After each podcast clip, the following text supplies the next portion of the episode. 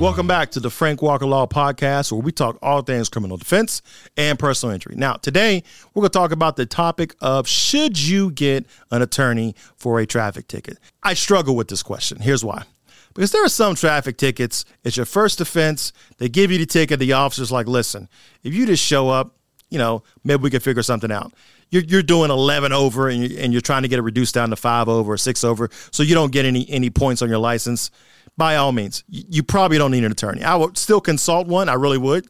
Let them tell you that. Let them tell you that. But if you're doing like reckless driving, it's a hit and run, or you're driving without a license due to a DUI suspension, or you're driving without a license, or you're driving without a license due to a multiple DUI suspensions, or is due to driving without a license due to previous offenses and convictions for driving without a license. Listen, most times it's not about the p- potential jail time because is it is it possible you can jail time for a traffic ticket?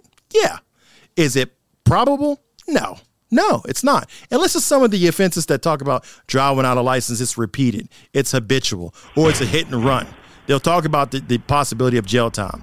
Now, speeding tickets, it's I, I rarely see, if ever, anyone go to jail unless they didn't show up for court or something like that. But typically in a speeding speeding ticket, it's hey, show up, talk to the officer. Listen, I apologize. I just don't want to get anything on my record. Will you reduce this for me? Yeah, sure. Come here, pay the fines, reduce. Go, go and be married, sin no more. Now, if something happens and you get something on your record and you want to appeal it, contact an attorney. They can take care of that for you. But in Pennsylvania, generally speaking, for a speeding ticket, unless you're going driving outrageously, I'm talking 15, 20 miles over the speed limit, you typically don't need an attorney for that. Make sure you're showing up on time, prepared with your information.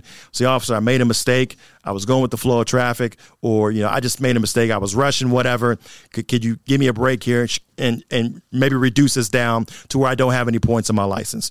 Most officers will do that. Now, there are some cases they won't. If so, take the offense, call an attorney, appeal it, no big deal.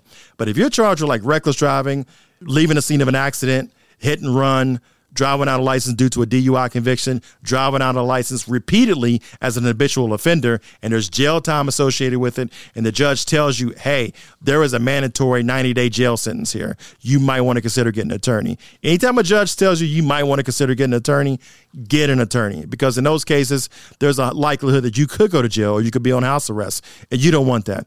And the worst thing you can do is not show up when you're hearing. If you don't show up when you're hearing, automatically assume guilty.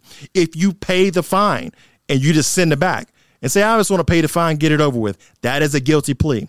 That is an admission of guilt. Let me say it again for the people in the back. If you pay the fine and you send it back and just say, I just want to get it over with, that is an admission of guilt they will enter a guilty plea on your record for that traffic ticket, no matter what it is, and you'll get a payment schedule in the mail. And then on top of that, if it's a, a, one of those crimes we talked about where you need an attorney, you're going to get a letter from PennDOT telling you, ding, ding, ding, guess what? Your license is suspended.